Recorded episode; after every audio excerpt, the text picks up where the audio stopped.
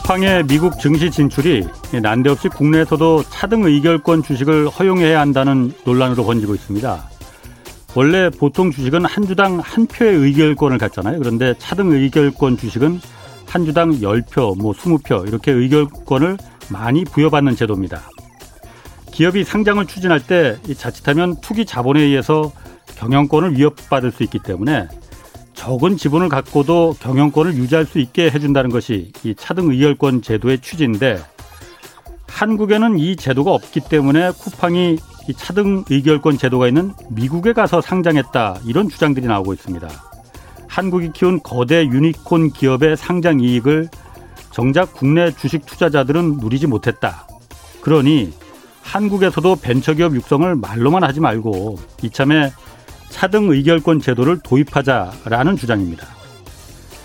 뭐 쿠팡이 정말 차등 의결권 때문에 미국 증시를 택했는지 뭐 그건 쿠팡만 사실 알고 있겠죠. 우리나라처럼 재벌의 경제력 집중이 심한 상태에서 이 제도가 우리 경제에 좋기만 할 것이냐 이거 장담하기 쉽지 않습니다. 가뜩이나 지배 구조가 투명하지도 않은데 차등 의결권 주식 제도를 허용해주면 경영권 세습을 공식적으로 제도화시켜 줄 수 있어서 득보다는 실이 더 많을 수 있다는 주장에도 그래서 힘이 실리고 있습니다. 안녕하십니까. 저는 경제와 정의를 다 잡는 홍반장 KBS 기자 홍사원입니다. 오늘도 홍사원의 경제쇼 출발하겠습니다. 유튜브 함께 갑시다.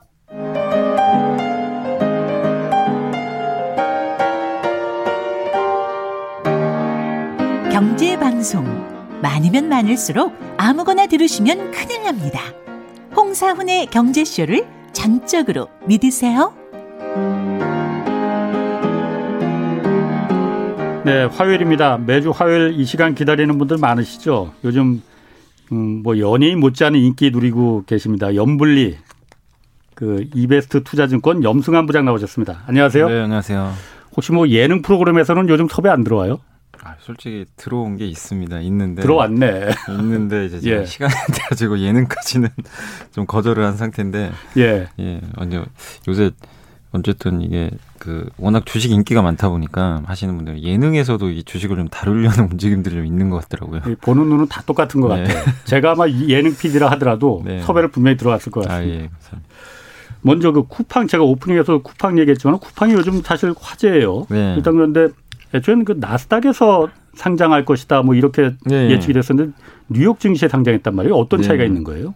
일단은 이제 우리나라도 보면 코스닥은 상장 요건이 좀 덜 까다롭거든요. 그렇죠. 그러니까 아무리 특례 기업도 있고 적자나는 기업도 상장하기가 쉬운데 예. 코스피는 굉장히 상장하기가 굉장히 까다롭습니다. 그러니까 미국도 마찬가지로 음. 나스닥은 기술주나 약간 적자가 나는 기업도 상대적으로 좀 여유 있게 좀 상장을 하는 편인데 예. 뉴욕 증권거래소는 굉장히 까다롭거든요. 그리고 상장을 하더라도 뭔가 조그만 이제 결격 사유가 발생하면 예. 상장 폐지도 굉장히 좀 쉽게 해버려요. 음. 그러니까 상장을 유지하는 것도 예. 상당히 쉽지가 않습니다. 그러니까 음. 그 조건들을 잘 맞춰야 되는데 예. 근데 쿠팡이 이제 많은 분들이 그렇게 뭐 그 대부분 어 당연히 적자 기업이니까 나스닥 예. 상장하는 게 당연한 뭐 거 아니에요? 적자가 적이 한 번도 없었잖아요. 예. 네. 그렇기 때문에 그렇게 했는데 뉴욕 증권거래소에 상장을 했다는 건 제 생각엔 그거 같아요. 그냥 자신감의 표현인 것 같아요. 자신감. 우리가 여기 뉴욕 증권거래소에 상장을 해서 만약에 뭐 계속 적자가 나면은 나중에 상패 당할 수도 있잖아요. 예. 근데 반드시 흑자전을 하겠다. 예. 그러니까 사실 쿠팡을 바라볼 때 가장 우려되는 게 적자입니다. 매출은 엄청나잖아요. 사실 예. 계속 증가하는데 자꾸만 손실이 너무 커지니까 예. 사실 그 쿠팡 써보신 분들은 아시겠지만 저도 쓰고 저희 그 이제 와이프가 사실 예. 쿠팡을 정말 좋아해요. 예. 그래가지고 예전에 저한테 그러더라고요. 제가 2년 전인가 뭐 어마어마한 적자가 났을 때 야 이거 예. 이러다 쿠팡 망하는 거 아니야? 이 얘기를 했더니 저한테 딱 그러더라고. 제발 안 망하게 좀 해달라고. 어. 그러니까 소비자 입장에서는 너무 좋은 기업이에요. 예, 예. 왜냐하면 그 로켓 아우 뭐 멤버십 가입을 하면 그렇죠. 싸게 뭐 로켓 배송 해가지고 근데 그게 예. 다 적자거든요. 예. 다 적자를 보는데 어쨌든 이제 그런 것 때문에 락인 효과로 엄청난 가입자를 확보는 했지만 문제는 수익성에 대한 이제 문제가 있었는데 고무적인 건 근데 작년에 코로나19 이슈도 물론 있었지만 거래액이 엄청나게 늘어나면서 예. 적자가 진짜 몇 년 만에 처음으로 줄어들었어요. 음. 한 천억 정도니까 뭐 많다고는 할 수 없지만 일단 꺾였다. 예, 꺾였어요. 그러니까 적자가 계속 늘어나다가 예. 작년에 천억 이상 감소를 했고 예. 지금 이제 이 쿠팡의 이 대표도 자신감을 좀 갖고 있는 것 같아요. 이제 음. 어, 적자 기조가 어느 정도 마무리되고 몇 년 안에는 흑자로 전환할 수 있다. 그러니까 예. 그런 청사진이 있으니까 뉴욕 증권거래소를 아예 택해버린 것 같아요. 뉴욕, 증, 뉴욕 증시가 훨씬 더 규모도 크죠. 그, 규모도 크고 그리고 굉장히 까다롭고요. 재무제표도 어느 정도 음. 당연히 그뭐 몇 년 안에 아마 분명히 또 이 적자 상태가 계속 유지되면은 진짜 잘못하면 또 퇴출당할 수도 있는 데인데 예. 나스닥은 사실 그럴 필요가 없거든요. 예. 근데 어떻게 보면 약속을 한 것 같아요. 제가 봤을 땐 주주들한테 우리 몇 년 안에 흑자 전환하겠다. 예. 예. 그럴 자신이 있다. 그런 자신감을 이번에 뉴욕 증권 거래소를 택하면서 그 의지를 좀 보여준 것 같아요. 그러니까 오히려 저는 뭐 이게 나중에 어떤 결과가 발생할지 모르겠지만 지금 최근에 나오는 뭐 국내 증권사 리포트를 봐도 굉장히 좀 긍정적으로 보고 있더라고요. 예. 그러니까 지금 추세라면은 충분히 흑자 전환 가능하고 그러니까 그렇게 보는 배경은 일단은 규모의 경제를 확립을 했어요. 워낙 사용하신 분들이 많으니까 예. 거기다가 이 회사가 이제 그동안은 그 이게 대규모 적자가 났던 이유 중에 하나가 뭐냐면 로켓 배송이라는 것 자체가요. 그 오늘 바로 주문하면 네. 저녁에 갑자기 물건이 와 있잖아요. 예. 사실은 일반 쇼핑몰 회사에서는 불가능합니다. 예. 왜냐하면 자기가 물건을 안 갖고 있기 때문에. 근데 쿠팡은 자기가 다 사입을 해요. 음. 모든 업체로부터 다 물건을 구매해다가 예. 로켓 배송이 붙은 거는 쿠팡이 그냥 샀다고 보시면 돼요. 근데 그 사는데 비용이 어마어마하게 들어가거든요. 그러니까 그 전국의 그 물류 창고 구축 비용이 그래서 네. 많이 들어가고. 네, 그것도 엄청 들고 물건 비용도 들어가는데 이제 그런 것들을 이제 커버할 수 있게 이번에 어떻게 보면 fulfillment 서비스라고 외부 업체에 이제 이거를 개방한다고 보시면 좋을 것 같아요. 그러니까 한마디로 자기네 택배 지금 어떻게 보면 택, 뭐 대한통운처럼 예. 물류 창고도 많고 예. 택배 기사도 되게 많잖아요. 예, 예. 그거를 활용해 가지고 이제 수수료를 받고 이 택배 배송 서비스를 대행해 주는 거죠. 그러니까 어떤 예. A라는 회사가 쿠팡에 딱 입점을 했을 때 그 입점을 했을 때 수수료를 딱 주면 쿠팡이 모든 걸 다 알아서 해주는 거예요. 그러니까 당신이 물건 팔 때 우리가 배송부터 환, 뭐 환불까지도 다 알아서 음. 해주겠다. 이게 사실 아마존 서비스거든요. 예. 그러니까 이걸 통해서 앞으로 그 수수료 수입을 좀 그 받으려는 목적인 것 같아요. 그렇게 이게 구축이 되면 사실상 하나의 새로운 그 수익 모델이 생기거든요. 음. 그래서 이렇게만 만약에 잘 가준다면 충분히 흑자 전환 또할 수도 있기 때문에 그래서 아마 그런 기대감을 좀 가지고 증권가에서도 좋게 보는 것 같고 이번에 뉴욕 증시도 예. 뭐 상장을 한 게 아닌가 이렇게 생각은 하고 있습니다. 네, 오늘 그 주식 관련해서 염승환 부장께 묻고 싶거나 궁금한 게 있으신 분들 짧은 문자 50원, 긴 문자 100원이 드는 어, 샵 9730으로 문자 보내주시기 바랍니다. 아까 제가 오프닝에서도 잠깐 말했지만은 이 쿠팡이 어쨌든 그 국내 상장을 하지 않고 미국에 바로 이제 상장을 했단 말이에요. 네. 물론 그러니까 국내 그 쿠팡이 아니고 미국에 있는 그 지주회사라고 하죠. 그러니까 네. 쿠팡 LLC라고 하든가요. 네. 그 상장을 한 거지만은 뭐 지금 국내 언론에서도 그렇고 정치권에서도 지금 이 얘기가 막 그 논란이 붙었어요. 차등 의결권 제도가 지금 한국에 없어서 네. 이걸 법적으로 허용해 주지 않았기 때문에 음. 미국으로 간 거다. 네. 이거 지금 뭐 빨리 허용해 줘야 된다. 네. 이거 어떻게 보십니까? 그러니까 뭐 그런 얘기도 있긴 있는데 사실 국내에서도 몇 년 전에 제 기억으로는 예. 이런 얘기가 나왔던 적이 있어요. 한 20년 전부터 예, 나왔어요. 예, 나오, 나왔는데 예. 결국엔 이제 뭐 재벌 특혜다. 예. 예. 아까 말씀하신 대로 그 우리 국민들의 정서상 이게 안 돼, 안 받아들여지는 거죠. 어떻게 예. 보면. 예. 그러니까 재벌 기업이 우리 한국에 보면 이건희 회장도 마찬가지잖아요. 삼성전자 지분 얼마 안 돼요. 예. 그 조그만 지분 가지고 사실은 지배를 하고 있잖아요. 어떻게 보면. 예. 삼성 생명을 통해. 예. 근데 이거를 허용을 해버리면 진짜 이제 그냥 맘 놓고 할 수 있는 거죠. 지분이 정말 적더라도. 그걸 잘 모르실 것 같은데 네. 이제 듣는 분들이. 네. 그러니까 여기 제가 보니까는 한 주당 차등 의결권이 29 표를 맞아요. 의결권을 갖고 있다고 네. 하더라고요. 그러면 산술적으로 2%만 지분을 갖고 있으면은 절반이 넘죠.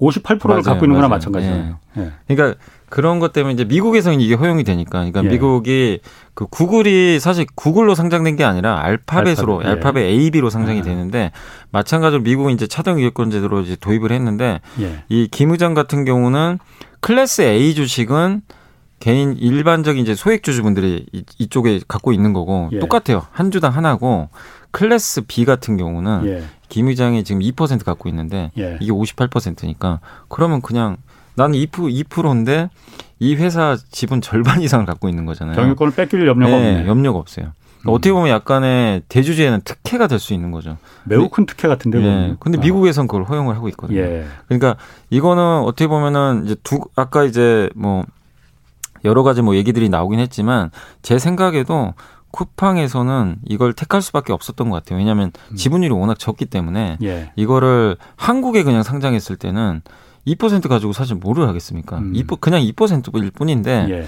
미국에 상장을 했을 때는 어쨌든 대주주 지위를 완고하게 확립을 할 수가 있기 때문에 이걸 택한 것 같고 근데 한국에서는 아마 쉽진 않을 것 같아요. 왜냐하면 재벌에 대한 특혜를 어떻게 할 건지 아니면은 재벌 기업이 아니고 다른 기업만 좀 선별해서 할 수도 있는 건데 뭐 그러니까 예를 들면 쿠팡 같은 벤처 기업만 차등 의결권제를 도입을 하겠다.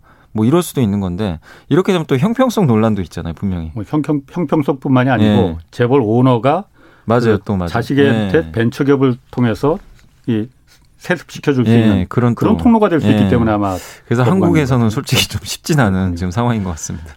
알겠습니다.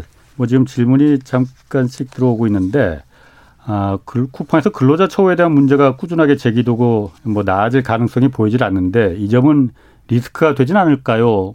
뭐 이 부분에 대해서 뭐 어제 MBC 뉴스에서도 보니까 네. 뭐그 이 쿠팡맨한테 다 주식을 주는 게 아니고 네. 이 플랫폼 노동자들은 또 제외시켰다고 그러더라고요. 네. 그래서 사실 뭐 왜 그런 결정을 내는지 저도 잘 모르겠지만 네. 어쨌든 이제 그런 부분들은 또 논란이 될 수 있기 때문에 이 대주주가 어쨌든 좀 합리적인 의사 판결을 해야 될 것 같아요. 왜냐하면 예. 상장을 하는 순간 모든 게 다 공개가 되거든요. 예. 다 클린하게 공개되기 때문에 그런 좀 차별보다는 어쨌든 좀 합리적인 방안으로 음. 모든 근로자를 좀 그 대하는 게 좀 맞지 않나 싶고요. 비상장일 때는 사실 이게 좀 그 감출 수가 있거든요. 사실은 예. 뭐 언론에 내, 내비치지 않아도 되고 그런 의무조차도 없, 없기 때문에 근데 예. 뭐 근데 이런 부분들 때문에 뭐 주가에 악영향을 주고 그럴 가능성은 거의 없다고 보시면 그러니까 약간의 뭐 도덕적인 논란이 있을 수 있어도 음. 사실 이런 부분들은 주가에 미친 영향은 좀 제한적이다. 이렇게 보시는 게 좋을 것 같습니다. 6179님이 두산중공업 2012년에 7만 원대에 물려서 아직 갖고 있습니다. 손해보고 팔려니 너무 손실이 커서 그런데 어떻게 해야 될까요? 그러니까 이거 이 말씀을 드리고 싶어요. 두산중공업이 아시겠지만 옛날에 한국중공업을 인수를 해가 두산그룹이 원래 소비재 기업이었잖아요. 뭐그 이 버거킹도 갖고 있었고 그다음에 야구단도 있잖아요. 오비 맥주도 있었고. 예, 예. 근데 그런 알짜 기업들을 뭐 물론 아직 뭐 두산 베어스는 있지만 알짜 기업들을 다 팔아버리고 뭘 했냐면 예. 그 예전에 대우건설기계인가요? 그 굴삭기 회사 인수하고 아, 아. 한국중공업이고 원자력 발전하고 화력 발전하는 회사거든요. 예, 예. 그걸 인수해 가지고 이제 중후장대형 산업으로 바꿨는데 이제 결과적으로 보면 좀 어떻게 보면 실패를 한 거죠. 음. 왜냐하면 그 무리하게 차입도 했고 중후장대형 산업이 중국이 공격적으로 진입을 하면서 예. 힘들어졌잖아요. 그래서 두산중공업 주가가 그렇게 빠진 것도 그렇게 된 거고 그 두산중공업이 하는 가장 중요한 그 사업 중에 하나가 원자력 발전입니다. 예. 원자력 발전 원천 기술을 갖고 있는데 문재인 정부 들어와서 가장 또 했던 것 중에 공약 중에 하나가 원전 축소거든요. 예. 그럼 당연히 정부 정책에 반하는 음. 사업을 갖고 있잖아요. 예. 그럼 당연히 사업이 쪼그라들 수밖에 없어요. 그래서 최근에 이제 작년에 코로나 터지고 나서 주가가 2,000원에서 이번에 17,000원까지 많이 오르긴 했어요. 물론 예. 저점 대비해서. 근데 말씀하신 대로 7만 원. 옛날에 7만 원이 아니고 그 유상증자 전으로 따지고 보면요. 옛날에 제 기억에 2007년도에 이 회사가 대장주였어요. 예. 주가가 18만 원까지 간 적도 있었어요. 예. 그 정도로 그때는 중국 때문에 좋았는데 어쨌든 주력 사업이 꺾였는데 이 꺾인 거를 이제 바꾸려고 지금 노력은 하고 있어요. 뭐냐면 친환경으로. 음. 주로 해상 풍력 있잖아요. 예, 예, 예. 거기다 두산 그룹이 지금 집중하고 있는 게 수소. 그래서 두산 중공업이 그쪽에서 뭔가 성과가 나오면 예. 저는 분명히 주가 또 회복 나중에 할 수 있다고 보는데 근데 문제는 뭐냐면 두산 중공업이라는 회사는 덩치가 너무나 커요. 예. 그죠? 큰 회사인데 이 거함이 갑자기 어느 날 딱 무자르듯이 하루 아침에 갑자기 수소 기업이 되고 예. 그다음 풍력 회사가 될 수는 없어요. 예. 기존에 원전도 있고 화력도 있고 이거를 조금씩 바꿔 나가야 되는데 그 시간이 사실 몇 년은 걸려요. 당장 바꿀 수 없어요. 음. 그 과도기 동안 주가는 계속 왔다 갔다 할 수밖에 없어요. 그래서 보유하신 분들 입장에서는 7만 원에 가지고 있다면 몇 년 후를 보시고 그냥 좀 보유하시는 것도 물론 좋습니다. 왜냐하면 그게 해상 풍력적으로 잘 탈바꿈하면 예. 충분히 가능한데 그 적어도 몇 년이란 시간은 분명히 필요해요. 체질 개선을 하려면. 그러니까 그거를 내가 견딜 수 있는지를 먼저 한번 생각을 해보세요. 못 견디면 다른 종목 교체하셔야 돼요, 사실. 그렇군요. 그래서 그 과정까지는 시간이 필요할 것 같습니다.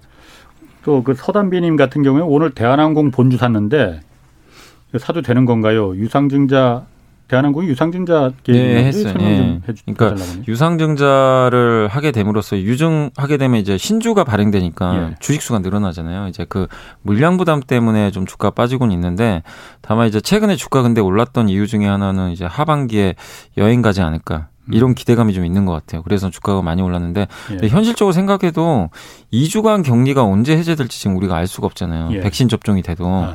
가을이 될지 내년이 될지. 예. 그래서 근데 올해 하반기는 가능할 걸로 보고 좀 주가가 좀 너무 많이 올랐고 거기다가 물량 부담까지 생기니까 주가가 좀 흔들리고 있다 이렇게 보시면 좋을 것 같고 물론 대한항공은 지금 적자는 안 나요. 이 예. 항공 쪽이 워낙 업황이 안 좋은데 예. 왜 흑자가 나냐면 화물 쪽에서는 거의 세계적인 기업, 항공 화물 있잖아요. 예. 그게 항공 화물은 뭐냐면은 그 비행기에다가 우리 소형 뭐 스마트폰이나 작은 IT 기기를 많이 운송을 해요.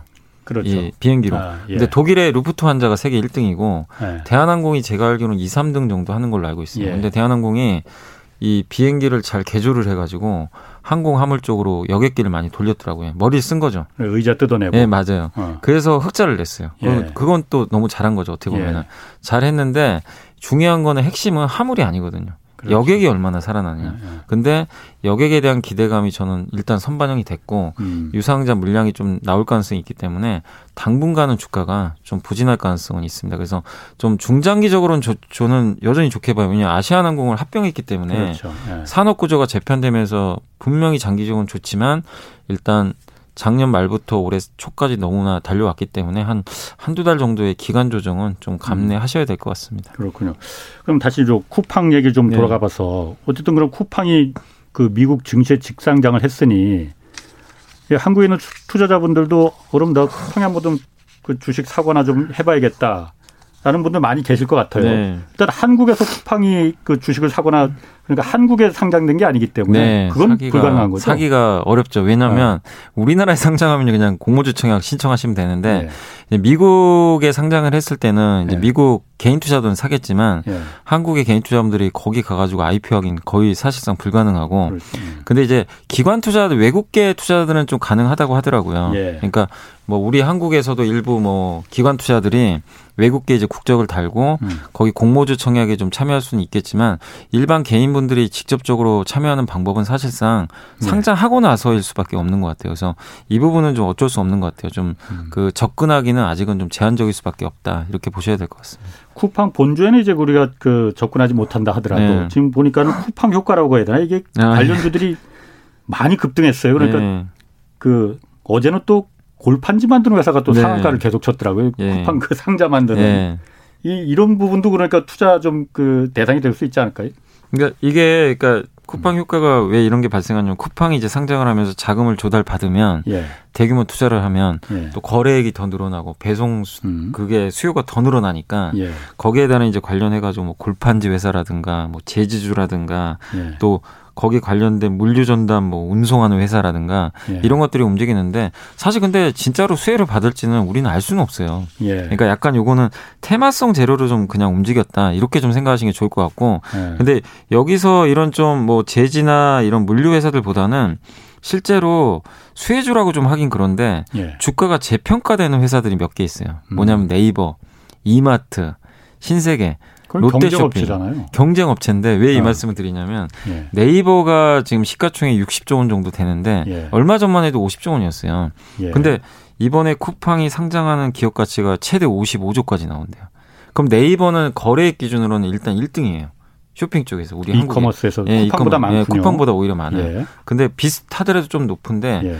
그러면 이제 네이버를 투자한다고 생각했을 때 아니 네이버는 돈도 잘 벌고 네. 쿠팡은 적자인데 쿠팡이 55조인데 네이버가 아. 같은 가치 이게 말이 음. 되냐? 그럴 수 있겠네요. 네, 네. 비교를 해봤을 네. 때 네. 물론 다르죠. 왜냐하면 쿠팡은 물류 창고가 있고 네이버는 없어요. 그렇지. 네. 그런 이제 직접 비교는 어렵지만 투자들이 생각을 했을 때 네이버가 상대적으로 싸 보이는 거죠.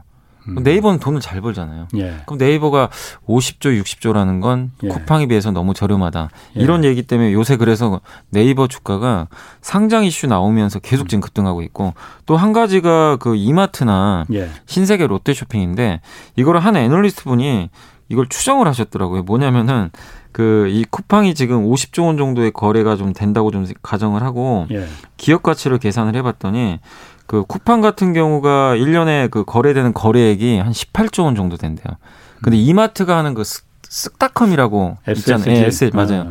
그게 1년 거래액이 4조 원 정도 된대요. 예. 그래서 그걸 이제 직접 비교는 물론 어렵지만 그냥 음. 비교를 한 거예요. 음. 비교를 했더니 그 가치가 6.2조 원 정도 된다고 합니다. 최저.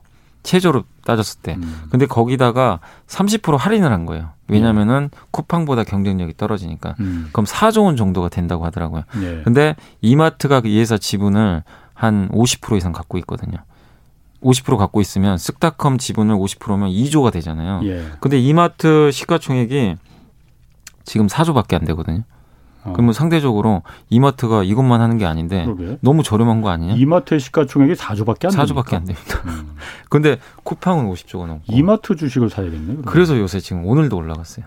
그러니까 이게 정답이라는 게 아니라 오히려 이런 게 저는 더 합리적이라는 거예요. 경쟁 회사가 오히려 더 부상되는 거죠. 왜냐면 쿠팡은 저만큼 가치를 받는데 예. 왜 네이버, 이마트, 롯데쇼핑도 온라인 쇼핑을 하는데 왜 이 정도 가치밖에 못 받지? 예. 너무나 저렴해 보이는 거죠. 그래서 이런 이제 보고서들이 음. 나오면서 관련 기업들이 요새 좀 한참 급등을 좀 하고 있습니다. 근데 그 근본적으로 돌아가서 네. 어쨌든 뉴욕 상장하면은 그뭐 결정되진 않았지만 한 55조 정도의 기업 가치를 이제 평가받을 수 있을 거라고 지금 최대 네, 최대로 그죠. 최대 네. 뭐뭐 누구는 30조라고도 네, 하고 그런데. 이커머스라는 게 사실 이게 국내에서 일단 한정될 수밖에 없 고 네. 뭐 네. 물론 외국에 진출할 수도 있겠지만 외국의 쟁쟁은 뭐 아마존 같은 그런 더 네. 쟁쟁한 업체들도 있고 네. 또 어느 정도 뭐 침투성이라고 하는 그러니까 이미 성숙도에 이런 이 산업 아니냐 이게. 아. 근데 이게 어떻게 그렇게 몇십 조까지 막 50조가 넘는 기업 가치가 될 수가 있겠느냐. 네. 그런 부분에서 좀 의문이 들 수도 있거든요. 그러니까 그런 얘기들을 좀 많이들 하시더라고요. 근데 어. 이제 아마존은 거의 절대적 사업자잖아요, 미국에서. 예. 근데 쿠팡이 물론 한국에서도 지금 독보적으로 잘하고 있지만 예. 아직까지 뭐 점유율이나 이런 걸 봤을 때는 경쟁 업체들이 아직 정리가 안 됐어요. 예. 한마디로 한국의 이커머스 시장은 누군가가 지금 완벽하게 혼자 그냥 이제 왕의 자리가 됐다. 예. 이렇게 볼 수가 없어요. 왜냐하면 아까 말씀드린 대로 이마트도 지금 열심히 하고 있고 예. 롯데 쇼핑 있죠. 그다음에 절대 강자 네이버도 옆에 있죠. 거기다 이제 뭐 이베이 그 옥션이나 지마켓 같은 게 이제 매각된다고 하지만 예. 그쪽도 아직 남아 있고 또 SK텔레콤이 갖고 있는 11번가도 있어요. 예. 11번가도 점유율이 꽤 높거든요. 그러니까 이게 어떻게 보면 춘추전국 시대예요. 거기서 음. 이제 물론 약간 이제 쿠팡이 더 앞서가고 있는 선두주자는 음. 맞는데 그러니까 투자들이 봤을 때는 한국 시장이 파이로 보면은 당연히 이만큼의 뭐 예를 들면 5천만 인구니까 예. 5천만 아닌데 그 안에서 누군가 승자가 돼서 끝난 게임이 아니라 아직은 전쟁이란 말이에요. 그래서 이걸 보는 것 같아요. 쿠팡이 이들을 물리치고 예. 결국 평정하지 않을까.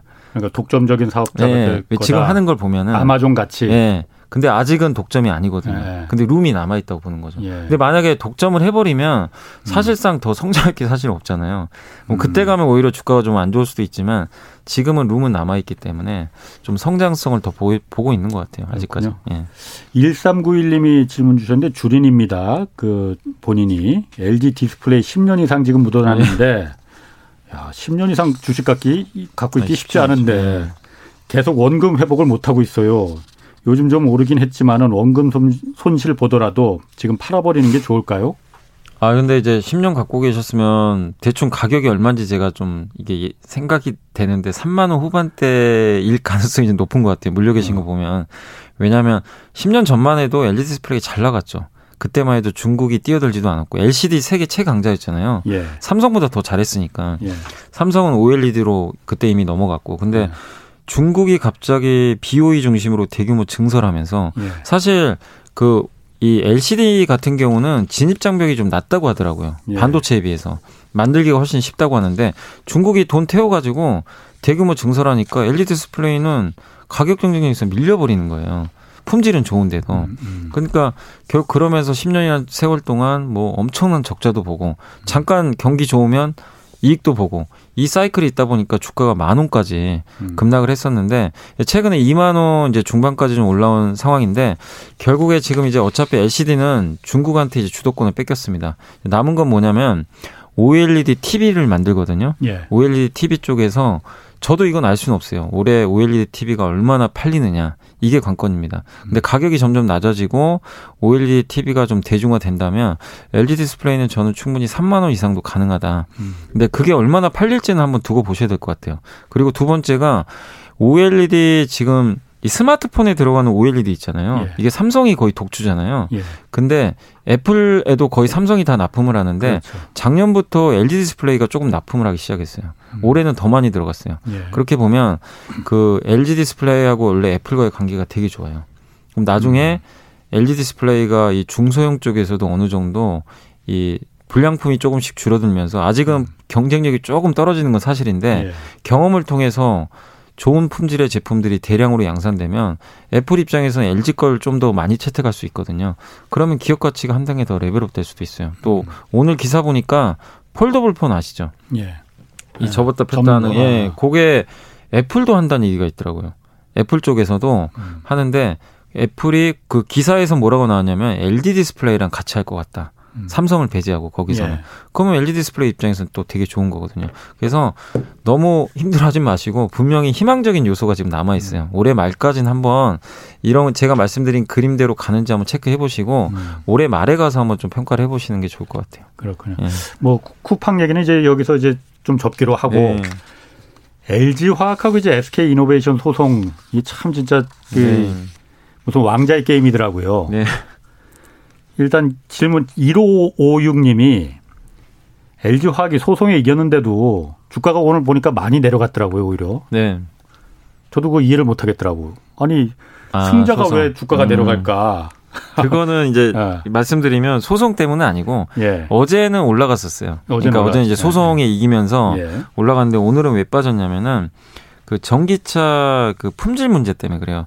예전에 그 코나, 그 코나 전기차에 아, 예. 그 화재 사고 발생했잖아요. 예. 그래서 지금 국토부 조사 결과가 아직 안 나왔는데 누구 잘못인지 아직 모르겠어요. 근데 이제 그 언론 기사에 나온 거는 LG 배터리 잘못일 가능성이 높다. 이런 좀 얘기들이 많이 나오는 게 왜냐면은 LG 화학의 이제 배터리가 예전에 그 이게 뭐 여기서 과학 얘기하기는 좀 그렇지만 이제 충전하니까 이 음. 양극에서 음극으로 이온이 왔다 갔다 하잖아요. 예, 그러면 예. 충전했다 방전했다. 예, 예.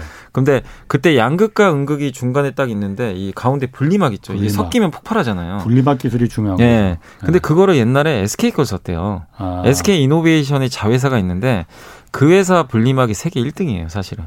음. 근데 그걸 쓰다가 어느 날 갑자기 중국의 상해 이름이 상해 은첩일 거예요. 그 회사 제품으로 바, 바꿔버린 거예요. 왜? 그건 그건 저도 근데 일단은 어. 싸서 그렇겠죠. 어. 제 추측으로는 싼 것 같아요. 좀 더 품질은 모르겠고 이 소송 때문에 감정이 생겨서 그럴 수도 있고 예 근데 이제 그것까지 이제 뭐 모르겠지만 네, 네, 네. 어쨌든 중국 걸로 바꿨는데 네. 공교롭게도 SK 걸 썼을 때는 배터리 사고가 난 적이 없어요. 근데 그 상해 은척 걸 썼을 때는 갑자기 폭발 사고가 이렇게 한 번씩 아. 나는 거예요. 그리고 이게 좀더 합리적으로 그러니까 우리가 추론할 수밖에 없는 게 SK 이노베이션이 만든 배터리는 당연히 SK 이노베이션 자회사 분리막이 들어갈 거 아니에요. 네. 단한 건도 화재 사고가 난 게 없어요. 그러면 이거는 우리가 그냥 상식적으로 생각해 보면 이거 SK 이노베이션 배터리가 너무 좋은 거 아니냐 이렇게 아. 추론도 할 수 있는 거잖아요, 사실은. 근데 이게 진짜인지 모르겠지만 공교롭게 사고가 안 났어요. 아. 그래가지고 LG화학이 좀 이게 약간 좀 그 분리막을 좀 잘못 쓴 거 아니냐. 왜냐하면 저희 당사 연구원이 한 얘기가 있는데 예. 이 양극에서 음극으로 이온이 왔다 갔다 할 때는 그게 리튬이잖아요. 예. 리튬 침전물이 조금씩 찌꺼기들이 쌓인대요. 음. 여기서 음, 음. 이 쌓이는데 그 쌓인 침전물이 이게 분리막을 뚫고 가는 경우가 있대요. 음. 그러면 그 분리막을 뚫고 가는 순간 분리막이 이게 구멍이 나잖아요. 예. 그러면 여기서 이 화재 사고가 발생한다고 아. 하더라고요. 근데 진짜로 품질이 좋은 분리막은 뚫지는 않겠는데 예. 이게 약해 버리면 침전물이 뚫고 들어가면서 사고가 발생할 수 있다고 하더라고요. 그런 아. 좀 기술적인 얘기도 해줬는데 어찌됐건 음. 이거는 어디까지나 아직 검, 조사 결과 안 났기 때문에 우리의 뭐 추측이긴 하지만 어떤 식으로 결과가 나올지 모르겠지만 지금 나오는 얘기는 LG화학이 그래도 반 정도는 배상을 해줘야 되는 거 아니냐. 왜냐하면 현대차하고 지금 LG화학이 지금 현대차가 조립을 하고 LG화학 배터리가 들어간 코나 전기차에서 화재 사고 발생했는데 예. 그게 만약에 전량 배터리를 교체를 하면 1조 원 정도가 들어간대요. 금액이. 코너에 들어간 네, 그걸 수출 내수 전부 다 네, 그게 1조 원 정도 예. 된다고 하더라고요. 그러면은 만약에 반반씩 낸다고 하면 현대차하고 어, 5천억이 되는 거고. 예. 그리고 오늘 더 빠진 이유 중에 하나가 그 전기차 버스 있죠. 예. LG화학 배터리가 들어간 전기차 버스가 또 폭파 사고가 났대요. 또? 예. 그러니까 이러니까 이제 사람들이 BMW 불나는 그러니까 자꾸 이제 이런 게 발생하니까 음. 이제 좀 불안한 거죠. 아, 이거 제가 오늘 그래서 기사를 좀 찾아보니까 네. 아까 그 분리막 하는데 SK 이노베이션의 음. 자회사 네, SK IT인가 IT 맞아요. 거기라고 그러더라고요. 그래서 네. 이번에 LG 화학하고 SK 이노베이션이 소송 어쨌든 합의금을 네. LG는 뭐 한 3조 불렀다면서요. 3조, 예, 3조 뭐 너무 많다 해서 SK는 뭐 한 8천억 불렀다는데 음. 이걸 갖다가 SK IT 분리막 회사 지분을 네. LG 화학하고 좀 같이 그 뭐. 공유하는 거로 퉁치는 거 어떠냐 뭐 네. 이런 그그 해석들이 자꾸 나오는 게다 네. 이유가 있었네요. 그런 그 분리막 기술이 중요하기 때문에 화재나는 것 때문에 정말 중요하거든요. LG 화학도 네. 필요가 있는 거군요. 그죠. 그러니까 SK에. 자꾸 근데 이게 진짜로 저가품 중국 걸 써서 그런지 우리는 모르지만 근데 SK 분리막 쓴 제품은 지금 화재 사고가 난 적이 없잖아요. 네. 그럼 우리가 충분히 그런 거를 그 그런 근거로 봤을 때는 경쟁력은 우리가 충분히 입증이 됐다라고 봐야 되거든요. 그러면 LG화학 입장에서도 당연히 만약에 합의금은 어떤 식으로 지급할지 모르겠지만 그 SK 이노베이션의 분리막 그 회사에 어떤 지분을 일정 부분 뭐 준다면 음. LG화학 입장에서 사실 굳이 마다할 이유는 없는 것 같거든요. 왜냐하면 안정적으로 받을 수가 있기 때문에. 예. 제가 지금 얘기 들어보니까 그 분리막을 SK에서 LG화학이 LG화학은 분리막 만드는 기술이 없는 네, 거죠. LG화학은 없습니다. SK에서 중국으로 바꾼 게 이 소송 때문에 감정이 실렸네. 네. 감정 실렸어. 네. 그래서 일본하고 그 중국 회사가 있어요. 예. 그두 개로 바꾼 분리막. 걸로 예, 분리막을 어. SK 원래 쓰다가 예, 예. 그래서 그 기자님 말씀대로 아마 그럴 가능성도 배제할 수는 없습니다. 아이고 뭐 이 소송이 그런데 이 한국이 아니고 미국에서 지금 그 네. 소송을 이제 걸었잖아요. 네. 뭐 특별한 이유가 있는 거예요? 일단 미국이 가장 상징적이잖아요. 그리고 시장도 크고 그 시, 장도 크고 그리고 공교롭게 SK가 거기에 이제 대규모 배터리 공장을 증설을 하고 있는데 조지아주에 거기서 이제 LG화학 입장에서 기분이 나쁜 거죠. 왜냐하면은 영업 비밀을 침해한 것 같은데 예. 이제 자기 직원들이 거기 갔거든요, 사실은. 예. 예전 직원들이 가서 SK에 이직을 해가지고 예. 그게 한 거니까. 근데 어 그런 어떻게 보면 LG화학 입장에서는 어 우리 배터리 기술을 가서 조지아 공장을 짓고 예. 근데 거기서 막대한 수주까지 따낸 거예요. 그 폭스바겐하고 포드고. 포드. 어. 그러니까 이제 기분이 당연히 나쁘겠죠. 그리고 미... 바꿀 수밖에 없었네. 네. 그래서 미국 ITC가 또 상징하는 게 엄청 크잖아요. 전 세계에서 네. 이제 가장 큰 또 이 조사 위원회고 그럼 여기서 ITC라는 게 국제 무역 위원회 네, 국제 무역이니까. 네. 그러니까 여기서 만약에 LG화학이 이걸 입증을 해 버리면 네. SK가 잘못한 거다. 입증하면 어느 나라를 가서도 다 통용될 수 있다고 본 것 같아요. 그러니까 음. 유럽에서도 소송한다는 얘기도 또 있어요. 음. 만약 합의가 안 되면. 그럼 유럽에서도 이걸 가지고 걸고 넘어질 수도 있고. 예. 그러면은 이 미국이라는 거의 이 결과에 따라서 어느 나라에도 다 기준점이 될 수 있다 보니까 저는 미국을 선택을 한 것 같아요. 그리고 미국 시장이 앞으로 제일 커질 수밖에 없고 예. 그런 면에서 미국을 좀 전략적으로 선택한 게 아닌가 이런 음. 좀 생각이 됩니다. 그렇군요. 지금 그 2339님하고 7579님이 러시아 백신주인 바이넥스와 제약 관련 PB 파마를 매수했습니다. 제가 고가에 들어가서 지금 마이너스 중인데 바이오주는 리스크가 클까요? 휴휴. 아, 이게 오늘 좀 이런 말씀도 드리고 있는데 바이오 또 안 좋은 뉴스가 나왔더라고요. 아까도 잠깐 그 네. 시황 하시는 분이 얘기해 주신 것 네. 같은데 그 HLB가 예. 예, 임상 그 허위 뭐 이런 보고를 했다. 음. 왜냐면 이제 내용이 뭐냐면은 2019년도 이제 FDA에 그 임상 삼상 결과를 제출한 게 있는데 예. 거기서 FDA에서는 실패했다라는 쪽으로 그 해석을 했나 봐요. 예. 그 보고서에는. 예. 근데 HLB가 그걸 허위로 실패를 좀 은폐했다. 예. 기사 내용을 보니까 그렇게 나와 있더라고요. 예. 그러면 이건 중대한 거거든요, 사실은. 실패했으면 실패했다고 공시를 해야 되는데 예. 어떻게 감춘 거잖아요. 예. 근데 거기에 대해서 이제 금융위 조사를 받았다. 네. 이런 기사가 떴어요. 근데 아까 이제 HLB의 진양곤 회장이 직접 네. 언급을 한 것 같아요. 유튜브를 통해 가지고 조사를 받은 건 사실이나 음, 음. 뭐 그런 거 실패 그건 아니다. 또 이렇게 좀 해명을 하신 것 같은데 네. 명확하게 지금 해명을 안 된 것 같아요. 그러니까 네. 그 유튜브 영상이 나오고 나서 네. 주가가 다시 폭락을 해버리더라고요. 투자들이 불안해가지고. 그러니까 아. 이게 함의하는 게 뭐냐면 실패든 성공이든 간에 지금 투자들이 원하는 건 진실을 원하는데 예. 자꾸만 거짓말들이 나오는 거예요. 예전에 신라젠도 그랬잖아요. 신라젠도 예. 결국에 임상 뭐 잘 될 거라고 다 호언장담을 했는데 예. 실패해 버렸고 뭐 헬릭 스미스 같은 기업들도 일부 있었고 음. 그 다음에 뭐 비일비재 하죠. 이게 뭐 임상해가지고 실패할 수도 있어요. 이게 뭐 쉬우면 누구나 있겠죠. 그럼 실패했으면 실패했다고 떳떳하게 얘기하면 돼요. 뭐 음. 주가 빠지는 건 어쩔 수 없는데 예. 투자들이 자꾸 이런 식으로 가면은 신뢰를 못 합니다. 음. 코오롱 생명과학도 그 황당한 사건이 그렇죠. 있었잖아요. 예, 예 이게 뭐, 성문명이 뭐, 바뀌어가지고 어. 그러니까 예. 이런 게 자꾸만 반복이 되면 예. 바이오주 투자를 못 해요. 음. 불안해가지고. 음. 그래서 사실 아까 다 저런 애들이다 이렇게 예, 이렇게 다 싸잡아서 넘어가니까. 예. 근데 분명히 좋은 기업도 많거든요. 정직하고 음. 제 클린하게 깨끗하게 하는 기업도 분명히 많아요. 음. 근데 그런 기업들까지 투자들이 시선을 봤을 때 아무도 못 믿는 거예요. 마치 라인 펀드 사, 태 가 발생했을 때 음. 좋은 사모 펀드도 많아요. 예. 지금 다 못 믿잖아요. 예. 다 사기꾼으로 막 생각해버리는 막 예. 그런 인식이 퍼지니까 예. 그래서 이런 바이오주들에 대한 좀 당분간의 할인은 불가피한데 다만 방금 물어보신 뭐 바이넥스라든가 뭐 SK 케미칼 같은 이제 이런 CMO라 그러죠.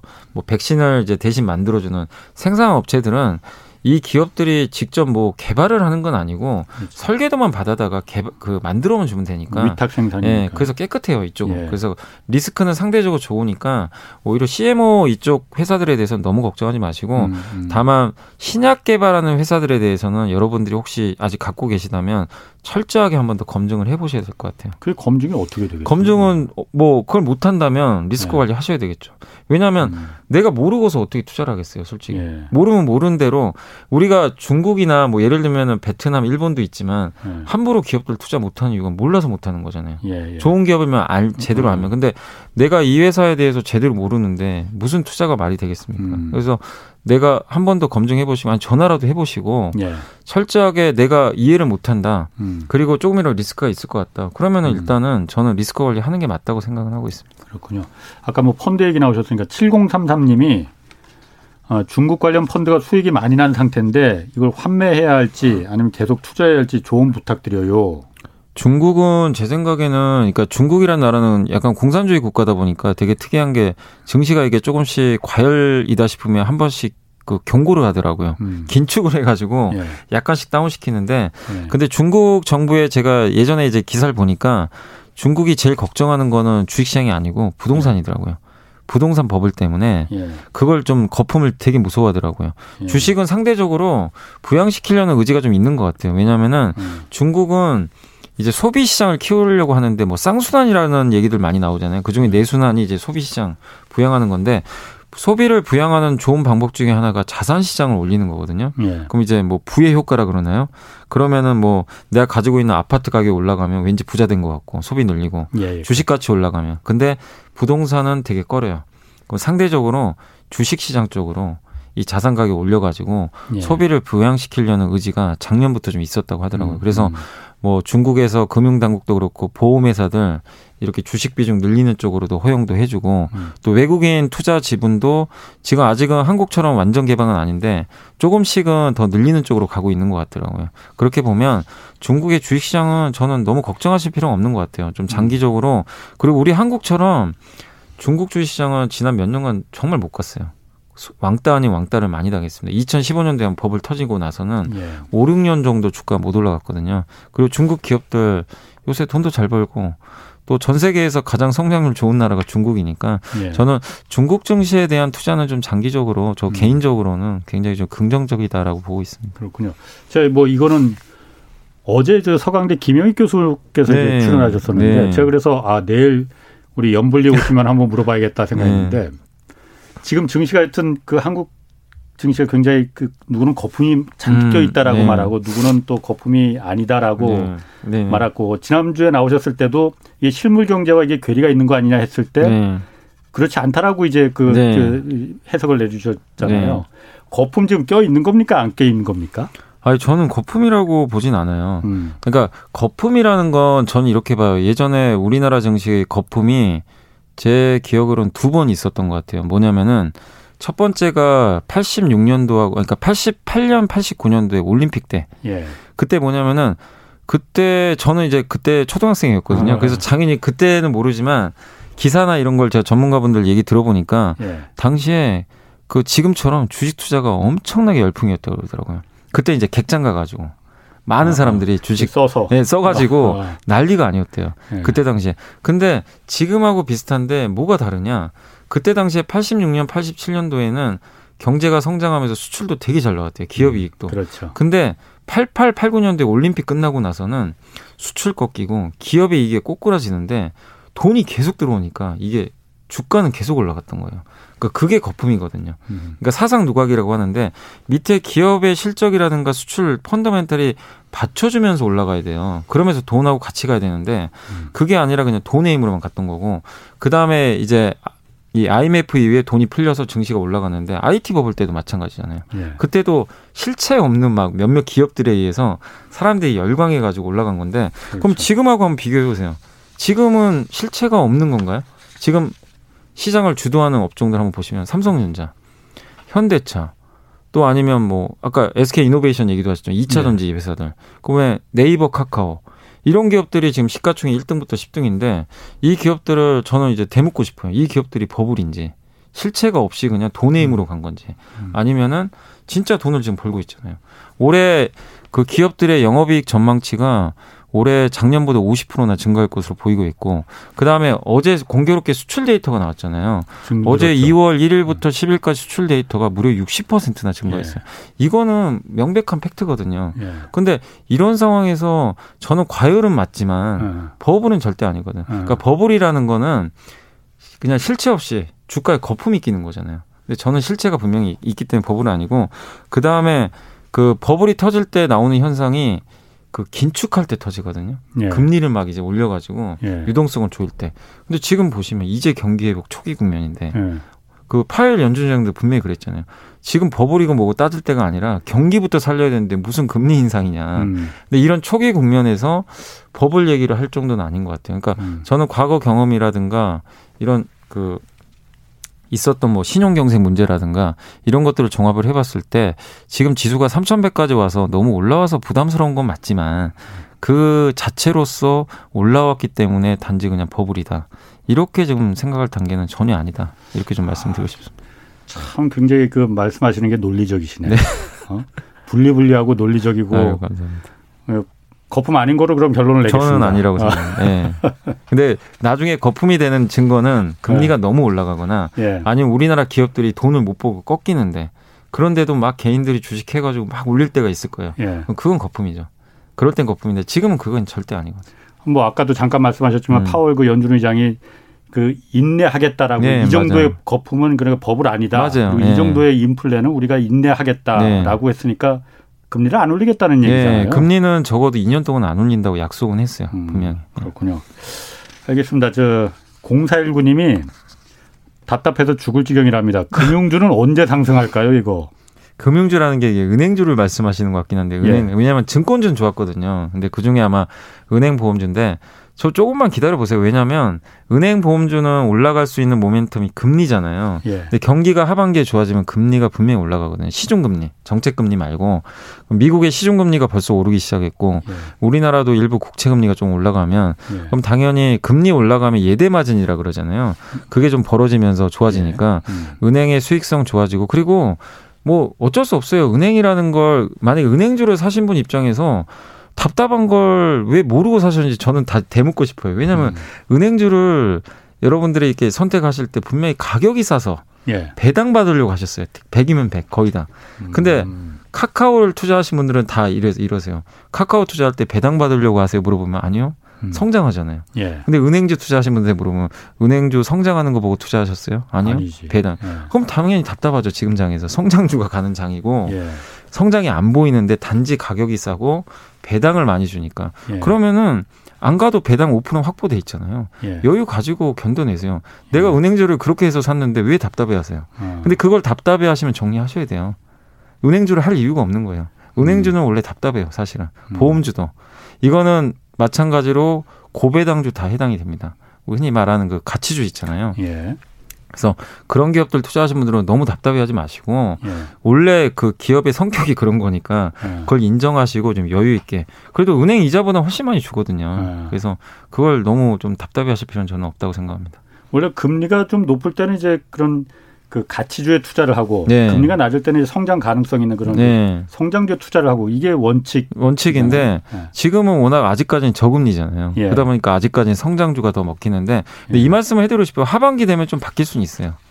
지금 아직 상반기는 예. 경기 회복 초기 단계다 보니까 아직은 좀 의심하는 눈초리도 있고 그래서 예. 금리가 함부로 못 올라가요. 예. 근데 만약에 진짜 하반기에 백신 접종이 많이 이루어져 가지고 많은 사람들이 경제 활동에 참여하고 정상화되면 그땐 금리가 좀 더 빠르게 올라갈 수 있거든요. 그러면 시중 금리가 네, 시중 금리가. 그러면 네. 은행주가 한 번은 주도주가 될 수도 있는 거예요. 그때 가서는 음. 금리에 가장 밀접한 게 은행주잖아요. 누가 예. 봐도. 그러면 그런 흐름 나올 수 있으니까 상반기에 못 가는 답답함을 너무 답답해하지 않으셨으면 좋겠어요. 저는. 그래요. 네. 그 하나 더저 질문 받을게요. 2427님이 중국 드론 기업 미국 나스닥에 상장된 이항이란 기업이 있는데 이거 어떨까요? 장기적으로 3년 이상 보고 투자 고려 중인데 드론 산업 이제 시작이지 않을까요? 그러니까 드론은 솔직히 저도 이게 이쪽 지식은 저도 잘 몰라서 정확히 어. 말씀 못 드리겠지만 주, 드론 하면 사실 중국은 맞거든요. 그리고 이항이란 기업도 되게 유명한 기업이고 중국 예. 내에서는 예. 그리고 드론이 저는 그래도 제가 이쪽 지식은 좀 짧다 하더라도 예. 드론 산업이 앞으로 유망할 수밖에 없다고 생각을 하는 게 예. UAM이라고 예. 그다음에 이제 도심형 항공 모빌리티라는 음. 그런 이제 그 서비스들이 앞으로 나올 텐데 그걸 현대차도 하, 거든요 예. 그러니까 한마디로 드론 같은 이제 비행기를 사람이 그 안에 타고 택시처럼 음, 음. 이동하는 거예요. 돈을 내고. 그걸 이제 자율주행도 적용한다고 하는데 그거를 얼마 전에 일론 머스크가 예. 하, 하늘을 나는 자동차 우리도 만들겠다. 이렇게 갑자기 얘기를 한 거예요. 예. 그럼 그게 어떻게 보면 드론하고 연결도 되잖아요. 드론에 사람만 타면 사실 그게 어떻게 보면 자동차잖아요. 하늘을 나는 자동차. 예. 근데 그쪽에서 이양이란 그룹이 어쨌든 세계적인 선두 그룹이고 이쪽 시장이 이제 앞으로 열리게 된다라면은 당연히 선두 위치로서 성장할 수가 있, 다고 보고 있기 때문에 저는 드론 산업도 되게 유망하다 이렇게 보고 있어요. 그리고 지금 어차피 국내에서도 현대차 중심으로 이쪽 사업을 키우고 있는데 드론하고 색깔은 다르다 하더라도 어쨌든 지향하는 바는 이 지상에 있는 이런 어떤 모빌리티 서비스를 이제 이 항공 쪽으로 예. 이 하늘 쪽으로 지금 올리는 거거든요. 음. 이 사업을 지금 가장 먼저 시작한 게 어쨌든 드론 회사들 아닙니까? 예. 그리고 드론 회사, 일론 머스크, 현대차 또 세계적인 기업들이 이 시장에 뛰어들 것 같아요. 그래서 음. 저는 뭐 괜찮지 않을까 향후 미래 가치는 이렇게 좀 생각을 하고 있습니다. 요즘 뭐 반도체 시간이 돌아왔다고 하잖아요. 네. 뭐 삼성전자, SK, 아, 아, 그 하이닉스 엄청 오르고 있거든요. 네. 이 계속 오를 가능성이 있습니까? 아, 근데 그동안 좀 많이 빠져가지고 아. 주가가 좀 빠졌었어요. 근데 예. 이제 요즘엔 좀 올라가긴 하는데 예. 이게 반도체 시간이라고 불리는 이유가 미국이 좀 도와주고 있어요. 왜냐하면 음. 반도체가 지금 공급이 그 자동차를 못 만들어요. 이게 없어가지고 반도체가 예. 없어가지고 그래서 미국에서 행정명령 내려서 반도체 공급망을 한번 조사해서 부족하면 증설을 좀 일부 좀 강제적으로 하려는 것 같아요. 그러면 예.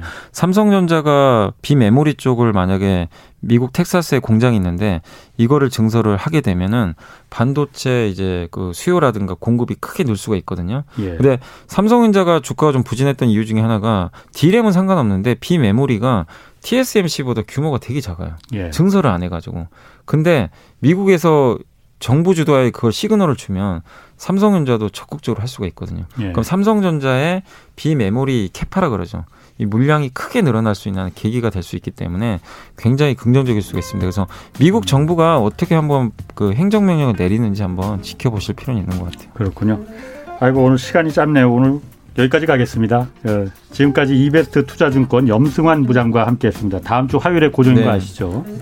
홍사훈의 경제쇼 오늘 여기까지입니다. 저는 KBS 기자 홍사훈이었고요. 내일 4시 5분에 다시 찾아뵙겠습니다. 지금까지 경제와 정의를 다 잡는 홍사훈의 경제쇼였습니다.